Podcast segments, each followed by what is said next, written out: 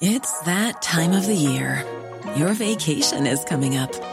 You can already hear the beach waves, feel the warm breeze, relax, and think about work. You really, really want it all to work out while you're away. Monday.com gives you and the team that peace of mind.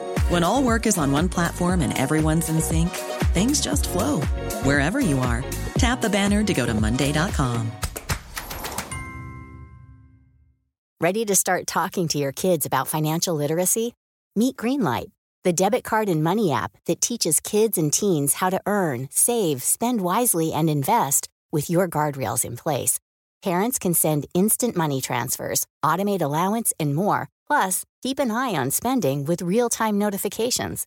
Join more than 6 million parents and kids building healthy financial habits together on Greenlight. Get your first month free at greenlight.com slash ACAST. That's greenlight.com slash ACAST. Well, hello, hello. My nostrils, listener, are being assailed by wonderful fragrances being released from the flora and uh, foliage of Regent's Park. And it's a kind of a charming day to be out in the park, just warm enough to make things pleasant. And here to make things yet more pleasant, Michael Thorpe, urban historian. Uh, and architecture explorer. And. Uh, or something. Or something, yes. You're one of those people with uh, many, many titles. Uh, yes, I do a range of things, uh, usually walking around, taking pictures, and uh, exploring London's history, architecture, and kind of uh, tramping the streets, really, looking for new stuff and uh, stories to tell, really. So, yeah, well, we're in the same line. Yeah, that's great. Brilliant. Happy to be here. We need to mention the well known Mexican organisation with which you are connected. It always reminds me of Speedy Gonzales. Reba. Arriba. Arriba. yes.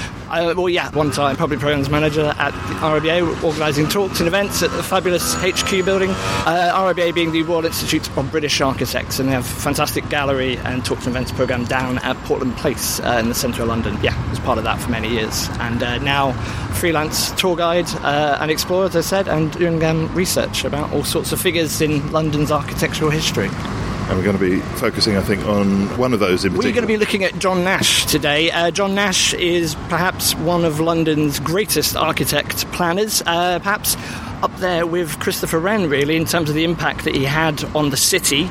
Um, he was the guy in the late 18th, early 19th century who was responsible for driving through the street we know today as Regent Street, uh, which, of course, is in the heart of the West End and basically the main thoroughfare through the centre of town. Um, he also uh, was responsible for many palaces, houses, and uh, where we are today, Regent's Park. Uh, he was the visionary designer creator behind what we see today, which is a set of uh, quite fantastical terraces, villas, streets, and landscapes, which um, I'm calling Scenes of Wonder uh, at the moment, just as a catchy walking title, really. But essentially, he was the guy who pulled it all together. So I should, uh, before before we get underway with finding out about Nash, I should say that we've just emerged from Regent's Park tube station. Listener, I don't know if you've been there, but if you were street side, you might fail to notice it's there altogether. There's a couple of roundels, but even Google Maps doesn't like to give too much away about its existence. Close enough to Great Portland Street Tube for you to think that it's just another entrance to that, and very underused. Uh, yeah, I understand strangely, uh, one of the most underused tube stations uh, in central London. So, yeah, an absolute delight at rush hour. Uh, Which must be good for your tours. Yes, it's a good place to meet, but uh, it, it's actually obscured by one of Nash's creations, which is Park Crescent, which is where we're standing at the moment. We're just opposite on Euston Road. One half of Park Crescent has been demolished. It was a recreation, a 1940s recreation, but it kind of supports one of the themes in uh, Nash's life, which is the idea of the importance of the facade and the setting. Um, many of Nash's contemporaries in the 18th century ridiculed him as being a collector of things rather than an actually uh, a serious architect. He didn't care about the detail. He was a scene setter, and really, it's to London's benefit that he he took that approach. He built very grandly in what you see around us at the moment, which is stucco, this oil painted, cream wash buildings covered in plaster, which essentially mask uh, what are quite cheap brick buildings. Uh, and he did this all the way around the park and also all the way down Regent Street. So he was an architect, but also an architect with a very um, a very strong sense, uh, well, responsibility for budget. He was also a developer. He had an eye on money. He was a bit of an opportunist. He was a player. He, uh, you know, a real networker. I mean, today he would be all over Instagram and, and all of those things, basically hashtagging his career to pieces. Uh, but he was a really very keen networker and uh, was worked very closely with the Prince Regent, after which uh, the street is named, and also the park. He became his great patron. And uh, really, it was because of that association with uh, the Prince Regent, George IV, uh, that all of this, this happened. There was a few things, crucial things, that kicked off the development of the Regent's Park. Uh, it's kind of threefold. I mean, really, the the state essentially uh, wanted to get in on the act in the late 18th century on uh, making money from speculation, housing speculation, and so the state was, uh, as now, seeking ways in which to realise their assets. And one of those assets was this giant space north of the edge of Georgian London, uh, which was uh, called Marylebone Park and that essentially is the Regent's Park that we're standing in. That was uh, about 300 acres worth of land, which had returned to the state. And so, after a long lease, they were able to explore opportunities for developing it. The first plan was basically for, for housing like you'd see in Bloomsbury or elsewhere in Marylebone, which is lots of streets, lots of squares, uh, quite a dense arrangement. This was abandoned under fear that the state had seized the land for private profit rather than public enjoyment. Marylebone Park in the late 18th century was a place, uh, was fields and farms and dairy farms. And so, uh, you know, a lot of Londoners would head north and hang out in the fields. So the idea that the state was seizing those fields to speculate and make money created a lot of political tension at the time. And so the park itself came out of uh, quite a, a, a, set of strange circumstances, or happy accidents rather, and compromises. So the landscaping idea was, was put in after a lot of political pressure. To give the, well, we're back to facades then, aren't we? To give the impression of it being uh, a lovely public space. Oh, absolutely. I, I mean, it was primarily a commercial development with park worked in between that, and that was really what John Nash achieved very successfully about how to balance the needs of the state or the desire of the state to make some money, to speculate, to uh, have a commercial development, but also give Londoners this public space. Now, the, the several things I can summon to mind about that period all seem to suggest that that was a, a bit of a perfect storm then, because on the one hand, I think people were looking for investment opportunities around that yeah. sort of time, lots of bubbles and so forth. But another thing that was very fashionable was order and imposing order on landscape. So in a way, this is a, a dream project. Oh, absolutely, yeah. And, and there's you know the, the terraces and villas are all about the idea of order and classical orders in particular, or Palladian orders, this uh, uh, classic development of London terraces in five parts, which you see reworked time and time again around the park. Uh, you have your giant central feature, usually some sort of pediment. At either end, you have another smaller set of pediments, sort of flanking wings, and then in between, you have the terrace, usually with the runner columns. In the Regent's Park, um, Nash plays with that incredibly. So you have Ionic, Doric, Oriental. Um, as I said earlier, he, you know, he was a collector of things. He didn't care for the uh, uh, what was appropriate. He was a real commercial sort of architect. Now, does that mean he was architecturally illiterate? No, no. He um he, he knew what he was doing. Uh, he was just very canny, and he played with that. Um, and very successfully so. A lot of the terraces here are, you know, slightly crude in detail, but the overall effect, as we'll see as we wander around, is, is pretty spectacular. The bright cream stuccos standing out against these uh, really beautiful mature trees and landscaping. Well, let's dodge then into the park, and it's pretty well fenced off on all sides. It sounds pretty obvious from what you're saying that Nash was good at networking and um, getting in with the right people. What were his roots? Well, when he started practice in about 1775, I mean, he, started, he was a commercial architect working on a series of small villas for lots of private clients uh, uh, outside of London. So he must um, have come from a fairly well-to-do sort of background. Uh, he was, um, a, yeah, landed uh, gentry commercial family who were merchant class, not particularly uh, high up in society, but middling, doing quite well.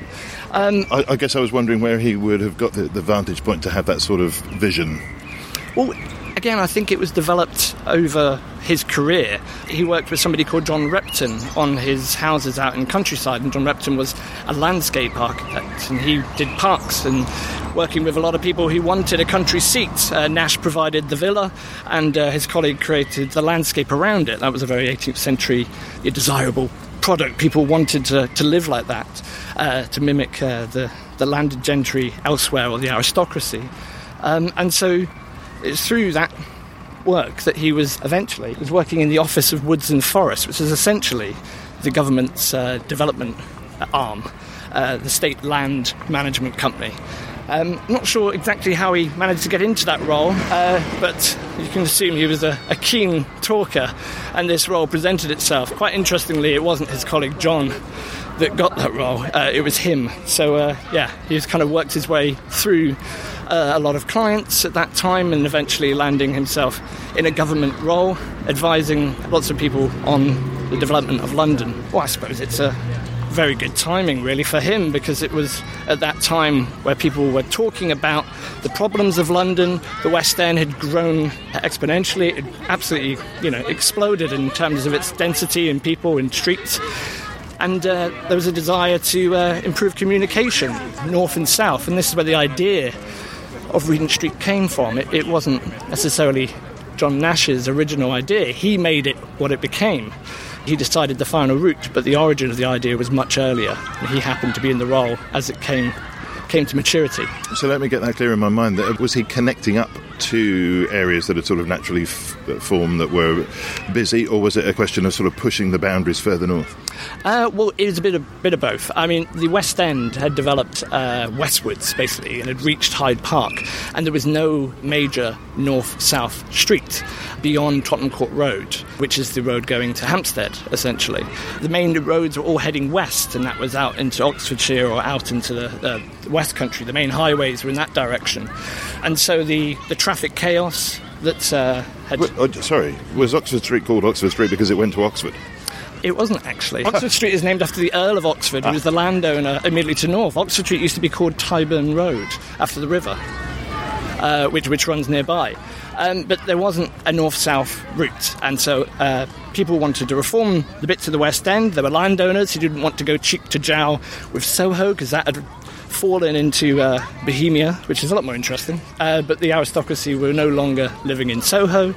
The nature of those estates had changed, and so there was a desire to uh, drive a street through and to connect up this piece of land, this opportunity north. And for the commercial success of this, for this place to really work, you needed access. There needed to be a clear route, and uh, that was, you know, how you linked up the scheme. It was really John Nash who started really taking control of that idea and linking up all the spaces in between. One of the key visions that Nash sold, particularly to George the fourth, the Prince Regent, was the idea of this processional way, this royal route, which would connect up the one-time palace down at um, the bottom of what is now Waterloo Place which was Carlton House. So he had this idea that St James's Park and the Royal Palace down there would be connected to another royal structure up in the centre of Regent's Park.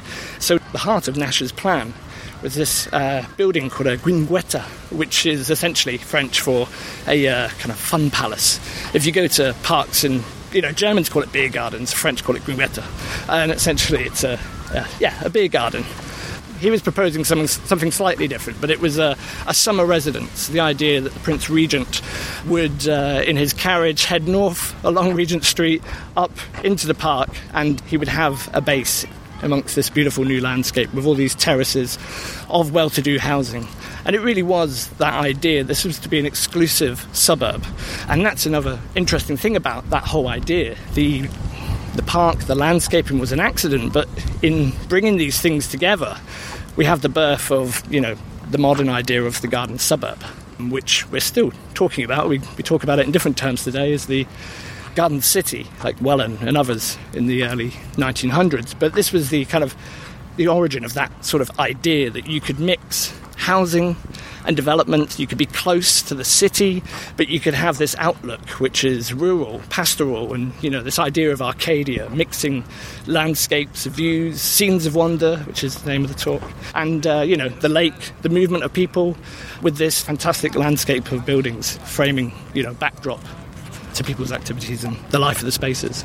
How interesting. So I wonder, and maybe this goes further forward than we should really, but with the rise in fashion of romanticism and that sort of wild, non-urban taste, I wonder whether this started to look a bit uh, fusty after a few years. Well, it took a very long time to build, um, but I think it was still very desirable uh, as a place. It didn't it didn't stay desirable for too long. I mean, it took a very long time to build. Really, How long did it take? uh, well, the whole scheme was, was over 20, 25 years. We started planting the trees in about 1813, and it wasn't until the early 1830s that essentially, just before Nash had died, the, the, the government said, right, stop work. We can't keep on developing it. Uh, Nash spent the whole of the latter part of the 1820s, desperately trying to reinvent, come up with new ideas for making this scheme more commercially viable.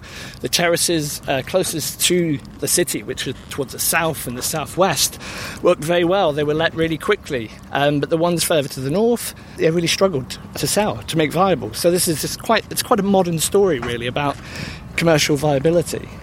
Just uh, given how we started the broadcast talking about the quietness, relatively speaking, of Regent's Park Tube and the difficulty of selling these places at the top of the park, I can't help noticing for the middle of the day, in the middle of this city, we are on our own here in the park. There are very, very few people.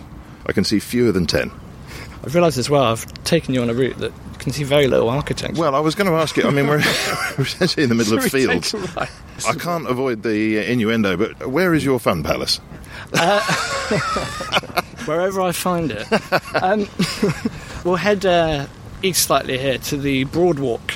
So the, the Fun Palace was the Guinguetta was uh, halfway up the Broadwalk, which is the broad avenue uh, in the centre of the park, which actually sits on the same axis as uh, Regent Street. So if you look at it on uh, on uh, satellite or, or maps, you can actually see that there's a kind of logic, this processional route, this idea again of the Prince Regent and this uh, ceremonial route um, would connect up the, the whole development all the way from Waterloo Place down at St James's Park through Piccadilly Circus, up round the curve of the quadrant, over Oxford Circus, uh, through Portland Place, over Park Crescent where we started, which is the kind of gateway to the park, and then straight through the centre. And it would have landed at this, this Royal Summer Retreat.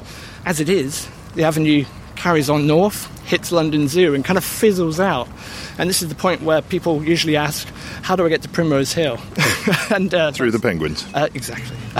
so you have to do an awkward left. So this processional route doesn't really end in anything uh, particularly glorious. Well, it's notable as well, isn't it, that he didn't retreat very far. Um, Well, I mean, he could have retreated to the Yorkshire Dales or I something. know, but that's true. I mean, this was Not even as far as London Zoo. the Prince Regent's big retreat was in Brighton uh, at the uh, Royal Pavilion, which John Nash always also worked on, which was happening at the same time. And this is, an, you know, this is where the kind of politics and the, the, the messy business of, of, of patronage and uh, you know, his, his closeness to the prince. Um, he was essentially being given all the major works, and this created quite a scandal. And if you look at periodicals from the time, John Nash is lambasted. Uh, there's this great cartoon of him standing on the spire, or spiked by the spire of All Souls Church, which he designed opposite the BBC on uh, Portland Place.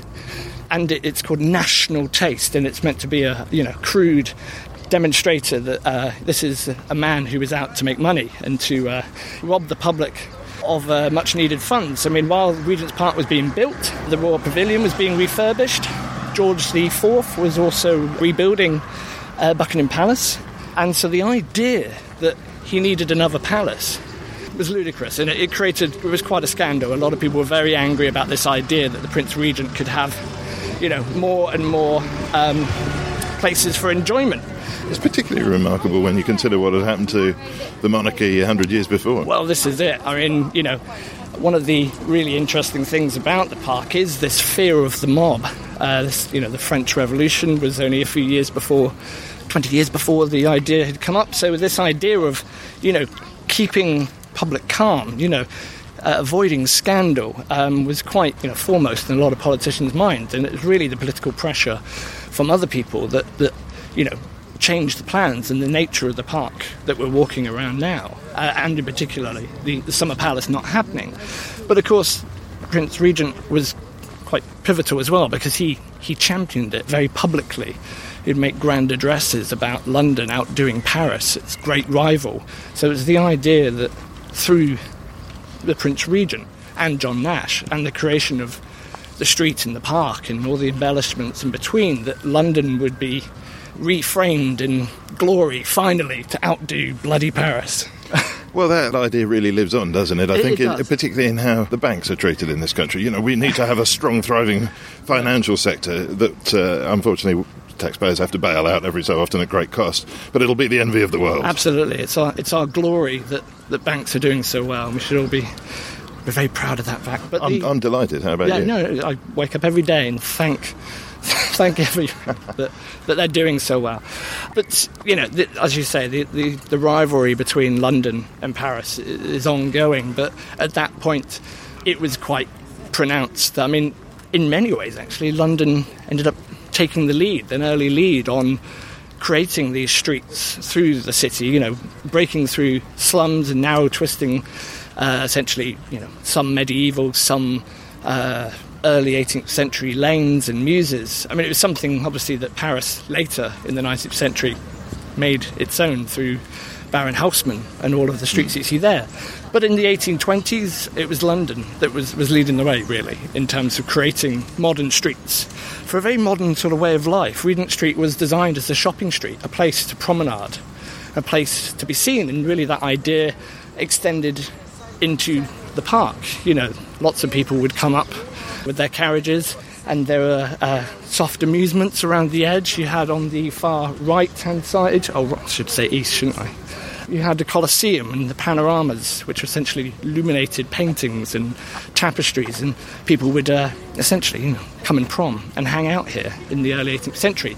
Nash didn't originally want that to happen. He felt that the mixing of recreation and vulgar amusements would, would drive the price down. Now, you, you haven't really mentioned the vulgar amusement. Should I have been reading vulgar amusement in the uh, in between the Well, lines? Colosseum. I don't know it was particularly vul- vulgar. It When you a- say Colosseum, I mean you don't mean people uh, fighting lions. Uh, no, no. Um, literally, it's. Uh, I mean, it's. The, the, the building is still there, perhaps we can go and have a quick look at it a bit later. But we're, we're talking about a rotunda, a, a building with a big panoramic views in history, which were illuminated. So you had. For Why is that vulgar? It's a bit tacky. Nash thought it was tacky. I wouldn't mind one in my garden. Oh, big painting of Vesuvius. Yeah, why not? Yeah. Okay. Um, well, yeah. Why So not? I see our tastes differ. he's a bit of a Nash was a bit of a hypocrite because actually he was in the same business. His entire uh, output was about creating scenography, you know, creating settings and views and pictures. He was doing it in 4D. Uh, so yeah, he was a bit of a hypocrite, kind of picking on the guys who create amusements in house for the whole of Regent's Park. Is a thousand postcards, one of which is coming up nowish, I think. No, I'm a bit early. Anyway, but uh, the building we're coming up to on the right is Cumberland Terrace, and this really is I, the, just, I should locate that. That is uh, Hey, I'm Ryan Reynolds. Recently, I asked Mint Mobile's legal team if big wireless companies are allowed to raise prices due to inflation. They said yes. And then when I asked if raising prices technically violates those onerous two year contracts, they said, What the f are you talking about, you insane Hollywood ass? F- So to recap, we're cutting the price of Mint Unlimited from $30 a month to just $15 a month. Give it a try at mintmobile.com slash switch. $45 upfront for three months plus taxes and fees. Promo rate for new customers for limited time. Unlimited more than 40 gigabytes per month. Slows. Full terms at mintmobile.com. If you're struggling to lose weight, you've probably heard about weight loss medications like Wegovy or Zepbound, and you might be wondering if they're right for you. Meet PlushCare, a leading telehealth provider with doctors who are there for you day and night to partner with you in your weight loss journey. If you qualify, they can safely prescribe you medication from the comfort of your own home. To get started, visit plushcare.com slash weight loss. That's plushcare.com slash weight loss. plushcare.com slash weight loss. Since 2013, Bombas has donated over 100 million socks, underwear, and t shirts to those facing homelessness. If we counted those on air, this ad would last over 1,157 days. But if we counted the time it takes to make a donation possible, it would take just a few clicks. Because every time you make a purchase, Bombas donates an item to someone who needs it. Go to bombas.com slash ACAST and use code ACAST for 20% off your first purchase. That's bombas.com slash ACAST, code ACAST. As we're walking up northwards up through the park, that is far to our right through several tiers of trees. Uh, yeah, yeah. But basically, this is the grandest, most bombastic, fast, fantastical terrace of, of all of them. And, you know, they're pretty big. And this one, the centre of it, is lying on the axis of where the aforementioned summer palace would have been. So we're kind of near that spot now. And uh, eventually, when those amazing mature trees break, uh, you'll get this view, um, which essentially is a, I think there's about 56 columns worth of facade there, and this giant classical arrangement over eight bays, which also sneakily includes a couple of semi detached houses just behind a column of screens. But at the heart of it is this giant pediment, which at the top of is uh, a statue of Britannia. So it's this idea of the palace, which was so crucial to a lot of these terraces, that actually these are individual houses standing together but give the illusion of one giant country seat or giant fantastical palace. Well, that is quite impressive, as you've described. Trees are just lining up. I noticed, by the way, that the trees are more or less on a grid system as well. Uh, well, yeah, I mean, the, the, the Broadwalk that we're walking down, these trees were all planted originally uh, in 1816. And so, yeah, this was all. This is the only, I suppose, geometric element of the scheme. Nash believed greatly in the idea of the picturesque. Going back to that idea of romanticism that you mentioned, I mean, that's what the the park and English landscaping was, was trying to do, conjure up this idea of a naturalistic place, you know, that it, you know, man hadn't touched this, it had just, you know, been found, this kind of idyll, this Arcadia. No, I'm not getting that. These, not, not only are the trees equidistant uh, and lining the sides of the walkway here, but as they go back in uh, five or six rows, well, they're, they're on a grid system. There's no other way to put it. They're all in straight lines. How is that natural? Okay, away from the Broadwalk. It, it, it's a lot more Oh, it's more natural over there, is it? Okay. sorry. This is the only geometric element. Um, but yeah, this elsewhere, the naturalistic. Apart from the non-naturalistic stuff, it's extraordinarily naturalistic. Yeah, well, yeah. but at the same time, you know, John Nash. This is how prolific he was. He was also re-landscaping St James's Park. You know, as a demonstrator of the shift of style, of taste, and you know, the idea of the fear of the mob, the fear of Europe, or the the difference of Europe. In the 1600s, uh, Charles II had had André Le Notre. Uh, come over to London and landscape St James's Park with this giant thousand foot long canal, this, this sharp, you know, ruler edged piece of water in a very European Renaissance enlightened way. John Nash kind of tore that up in the early part of the 19th century and transformed that into a much more meandering piece of water. Again, it's this idea that it was a natural landscape, and that was an English way of doing things. But of course, the uh, geometry, the proportionality, the uh, the kind of classical on the edge was there to reference this kind of Arcadian landscapes, sometimes ancient Greece, sometimes Rome. But in the case of Cumberland Terrace over there, this was a row of houses as national monument almost. That pediment that you see with Britannia is telling what was the start of a big imperial story for Britain in the 19th century. Uh, and so, with the, I suppose, lack of money to create the public monuments or the, the public edifices and buildings, he snuck it onto a commercial development. So it's really, you know, doing two things. It's working very hard. It's telling a national story. It's setting the, the view on that edge uh, off very nicely. Um, but it's also providing housing for the upper middle classes. And uh, these ones were very successful. Do we know who all the statues are? Uh, we don't, but they're, they're, they're mainly deities, uh, which kind of covers covers everything really. Nymphs, deities, caryatids. I mean, some of them are allegorical. Britannia is there; she's there with her shield and trident. But elsewhere, they're they're, they're Venuses. They're you know this Greek mythology, these figures of, of beauty and of progress, of peace and of tranquility abound in this space. It's, it's very difficult to follow on from that line. I've just realised. I feel so overwhelmed. I might just go and have a quick snooze. yeah, a good place for it, I think. Yeah. Well, we're coming up for one of the world's most ornate, if you rule out Victoria Park, one of the world's most ornate drinking fountains. Yeah, this was. I'm going to forget the name of who it's dedicated. This wasn't part of Nash's thing. This came much later in the 1860s when the life of the park shifted quite considerably. Yeah, it's got that same Victorian municipal thing going on, Oh, hasn't it? yeah. It, it's, it's a monument to somebody called Parsi, I think. We can see the name we get closer to. I think he helped the British out in India in a tricky spot, as they often were. Yes. And so they- well, I just wanted to jump because that, that's. Uh, it seems to me. Uh, tell me if I'm wrong here. I could be completely wrong, but that seems like an inversion of the principles that we were talking about just a moment ago with Cumberland House, uh, which is that over there they've got a commercial thing. And strapped onto the front of it is something that looks a bit public. Here we've got something that is a public monument, but it's functional. It gives, it dishes out Hmm. water, and that seems to me kind of representative from what I can tell of the Victorian ethos. That it's about serving the masses in some way a lot of the time, getting the infrastructure in place. Yeah, no, absolutely, and I think that's that's a really crucial point. Really, I mean, although the spaces around and in, in front of the villas, the Regent's Park was was public. It wasn't public as we, we knew it uh, as we know it today. I mean, really, that idea of the public park was was a Victorian invention. We had commons and so on, but around the edge of Regent's Park were a series of gatehouses and tiny little villas, which essentially is where the security were. And as you notice, we come in, there's some gates. Um, they don't close anymore, but at various times the roads and access into the park would have been heavily restricted. I mean, the park's still closed today, but you know they're essentially beadles keeping an eye on, on who was coming into the area. So this was like what people have said about the Garden Bridge proposals, in that they're, it gives the semblance of being public space, but is in fact not so much.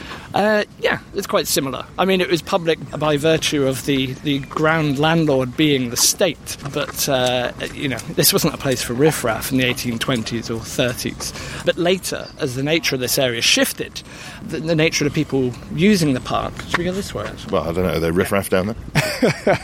there will be by the time we're They're down. Um, but by the 1860s, the areas to the east of the park had become very industrial. The Euston Railway had arrived in the 1830s, and Camden had really grown up as a very working suburb of a much larger piece of, of London, of inner London. And so, really, the, the facades create this. Uh, this quite firm barrier between two worlds, which they still kind of do today. And this idea that we started with, the idea of the facade, is so important. You know, you're, controlling the space, and I suppose the the mood, the air. You know, architecture does that all the time. Setting is very important.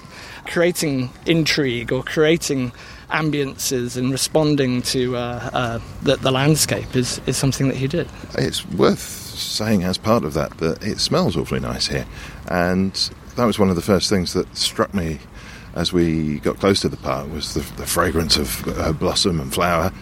And I guess in the 1830s that couldn't have been more important. Yeah, I've never really thought about that. To be Well, honest, we, we just we just had the uh, with the, the arrival of the railways. I guess some of those places around the back of King's Cross, which were Oh, see. Okay, less desirable, yes. they, they'd have gone. Yeah. But you'd have had the smoke coming in from the railways to take its uh, to take the place of the stench of the uh, rubbish heaps. Oh yeah, I mean, much as then, then as now. I mean, you know, London's parks are its its lungs, and you know, to get away from the smog, the industry, as you say, to have these spaces and to make them genuinely public was crucial. It's really important. It's something that, interestingly, in Paris, um, they, they borrowed the idea of the, the the large parks and the the open fields and spaces for all sorts of activity from London. I think it was Napoleon III who was here on exile. He went back to Paris and gave gave Parisians the Bois de Boulogne, modelled on the parks that he saw in London, because Paris didn't have those spaces. So London is, you know, blessed with these incredible chunks of green. Uh, which, yeah, in the Victorian city, must have felt even more uh, of a, you know, a refuge from life outside. But again, going back to this idea of facade, there is a very keen divide between the life of the park, the facades, and what you see at the reverse, which I suppose is, is the carrying on the, the theatrical illusion of, of scene setting. This is backstage. This is where the, the dirty business of the development uh, was happening.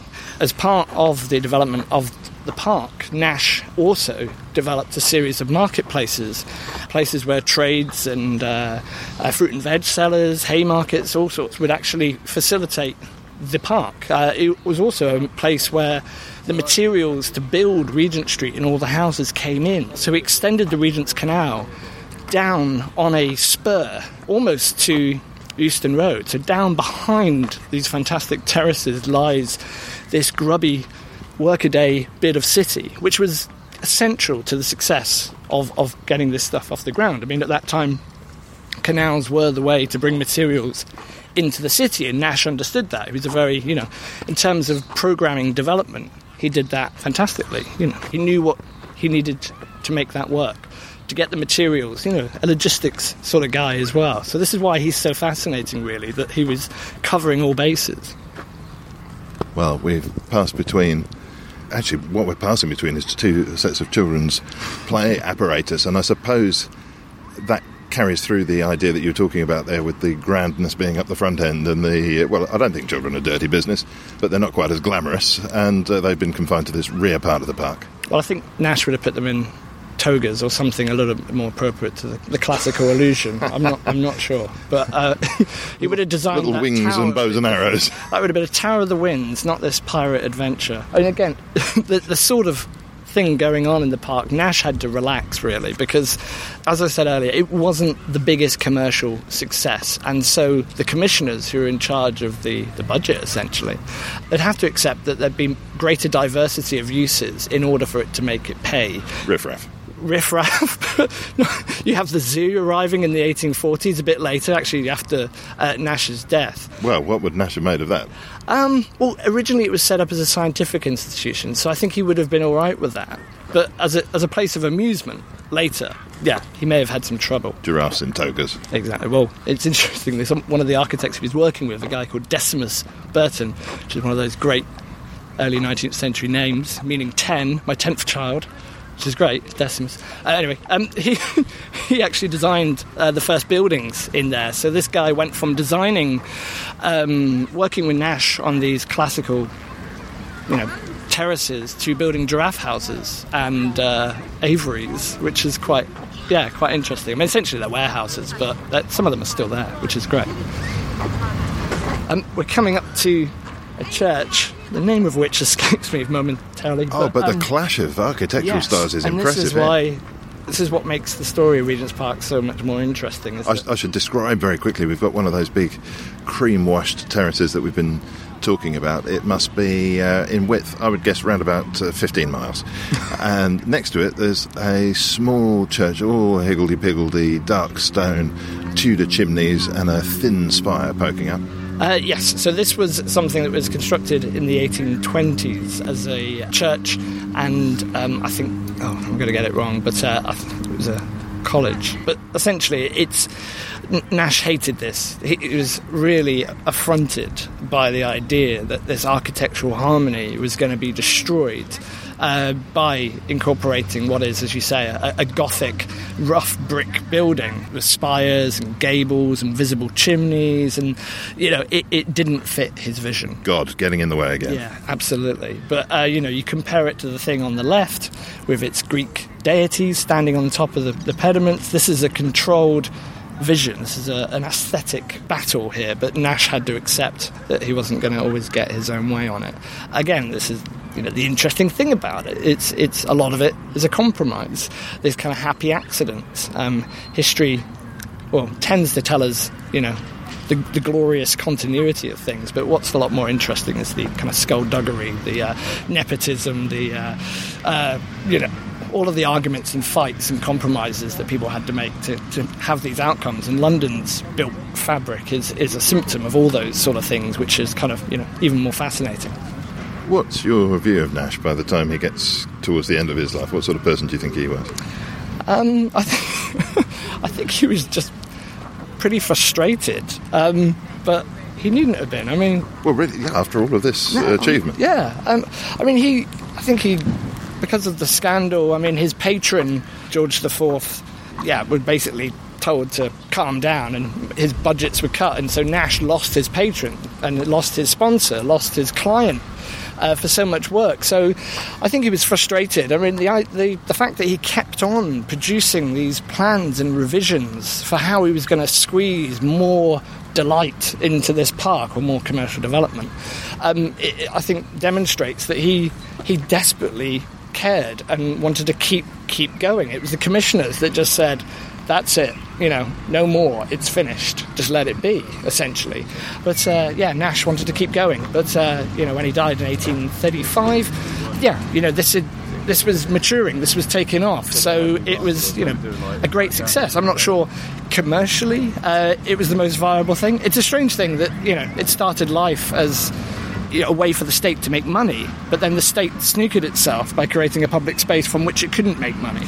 I was going to find it very difficult to make Yeah, money. there's definitely a flaw in that plan. isn't no, absolutely. I mean. I mean, it's a delightful flaw from which we've all benefited. yeah, absolutely. We're, we're, we're doing it now. But there was a plan originally for about 28 villas to be distributed through the park, which, you know, never happened. There was only about eight built, and they were very difficult uh, to get off the ground, and uh, some of them were demolished. But yeah, again, Nash was trying very hard to add things, to reimagine it. At the very heart of the park uh, where we walked through earlier, there was this plan for a giant double circus of buildings, which would be, you know, a park crescent in double, even bigger. And, you know, he was still working on that in the late 1820s when it had already been demonstrated that a lot of the traditional terraces were quite difficult to let. Park Crescent itself, which was one of the first schemes that started in 1816, was abandoned because they couldn't get the financial backing. I mean, it's quite an, an ominous start to such a grand project. I feel like there's two different things you're saying there. One of them being that they couldn't let them once they were completed, and one that they couldn't get backing. And both of those seem extraordinary. Well, when it started, this was uh, you know this was a, a completely new venture. It was uh, something that was going to be set in amongst countryside and or the illusion of countryside parkland. Um, and actually this was at the extreme north of built up london. And so the, the fashionable developments down at mayfair it, this was where the prime property was. The estates the grosvenor estate down in mayfair towards hyde park you know ta- uh, london was expanding in that direction. And so this was the peripheral. So that in that sense, it was risky. It was the edge of town. It was a new venture, and it took, I suppose, quite a bit of effort to convince people to invest and to uh, you know make this place their home, and for builders to take the risk. Nash himself took the risk on quite a lot of projects. He was a f- he, financed them. He was a developer and an architect, and so you know that says a lot about his conviction, his determination to make this project work. He threw his own money at stuff, and became a, a developer, and you know created his own project through his own money. So that's, I think that's very interesting. But there was boom years for the park. As I said earlier, the, the terraces that we passed uh, towards the south, uh, they were let very quickly. But towards the end of the development, I suppose fashion had changed. The drift of London was shifting. Belgravia was taking off. Uh, and so a lot of the most fashionable developments had headed south by the 1830s. And so over the course of the 19th century, the nature of this area changed very dramatically. As I said earlier, you have London Zoo arriving, you have all these different amusements, you have the railway either side of, of the park, and uh, you know, by the turn of the 20th century, a lot of these terraces were semi derelict. Um, there's there's great shots in in RIBA's archives actually that show the terraces just before the Second World War, and they're they're, they're rotting. You know, the the oil paint facades, the plaster is hanging off bricks, and they've been subdivided. So there's been a curious kind of shift in how people view these. I mean, the late Victorians called Nash's buildings sham architecture. They, they didn't value them at all. And so they didn't think anything of tearing them down, which uh, down at Cambridge Gate, which is on the, the east side, uh, which is what they did. They rebuilt a terrace in this grand French style, uh, this French Empire style, big mansard roofs in Bath stone, because, you know, plaster was, was considered sham. And actually that's kind of true, but you know, but but why not? It had the general effect, and again, that comes back down to the, back to the idea of Nash as a, a scene maker, and uh, you know, not caring too much for the details, the overall setting, and so yeah, I kind of it's a really interesting story for that. And I think actually the fact that these terraces are so desirable today and that people are spending vast amounts of money restoring them, you know, there's a constant smell of oil paint in Regent's Park because people have to keep an eye on this stuff. It doesn't last very long.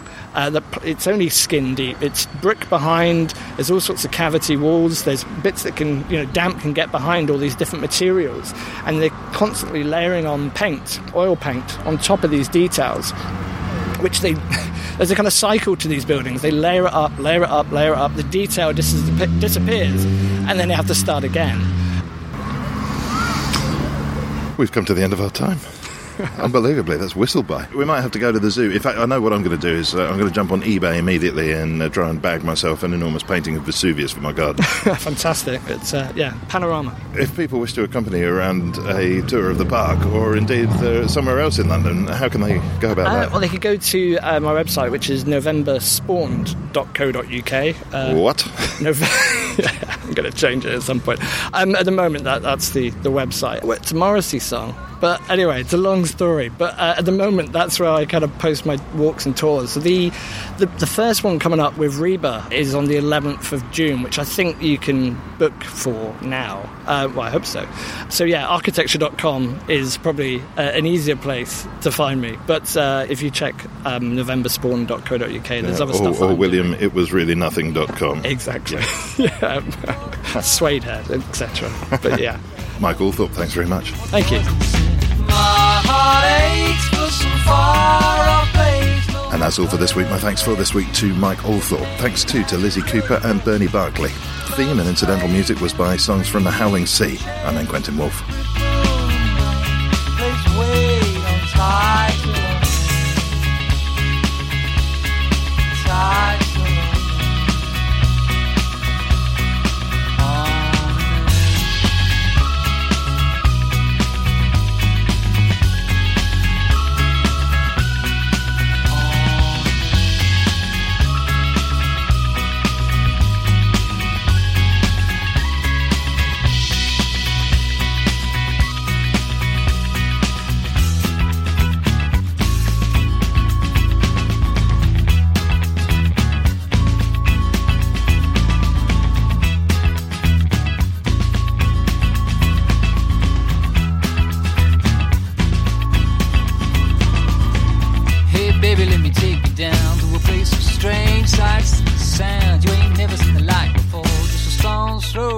Front door. Hi, this is Paige from Giggly Squad, and I want to talk to you about Splash Refresher and my water intake. Okay, so you guys obviously know that I'm a hydrated girly, but sometimes when you drink that much water, it starts to just taste bland, and you're just like, I need something to spice it up. That's why I love Splash Refresher. It has zero sugar, zero calories, and it's a splash of sweetness. And they come in five different flavors. They're so good. Wild berry, acai grape, pineapple mango, lemon, and mandarin orange. My favorite is the wild berry because I just I just love a berry. So if you're like me and you're drinking water all day, then try Splash Refresher. It's going to absolutely change your water game and it's good for you. Imagine the softest sheets you've ever felt. Now imagine them getting even softer over time. That's what you'll feel with Boll and Branch's organic cotton sheets. In a recent customer survey, 96% replied that Bowl and Branch sheets get softer with every wash. Start getting your best night's sleep in these sheets that get softer and softer for years to come. Try their sheets with a 30-night guarantee. Plus, get 15% off your first order at bollandbranch.com. Code BUTTERY. Exclusions apply. See site for details.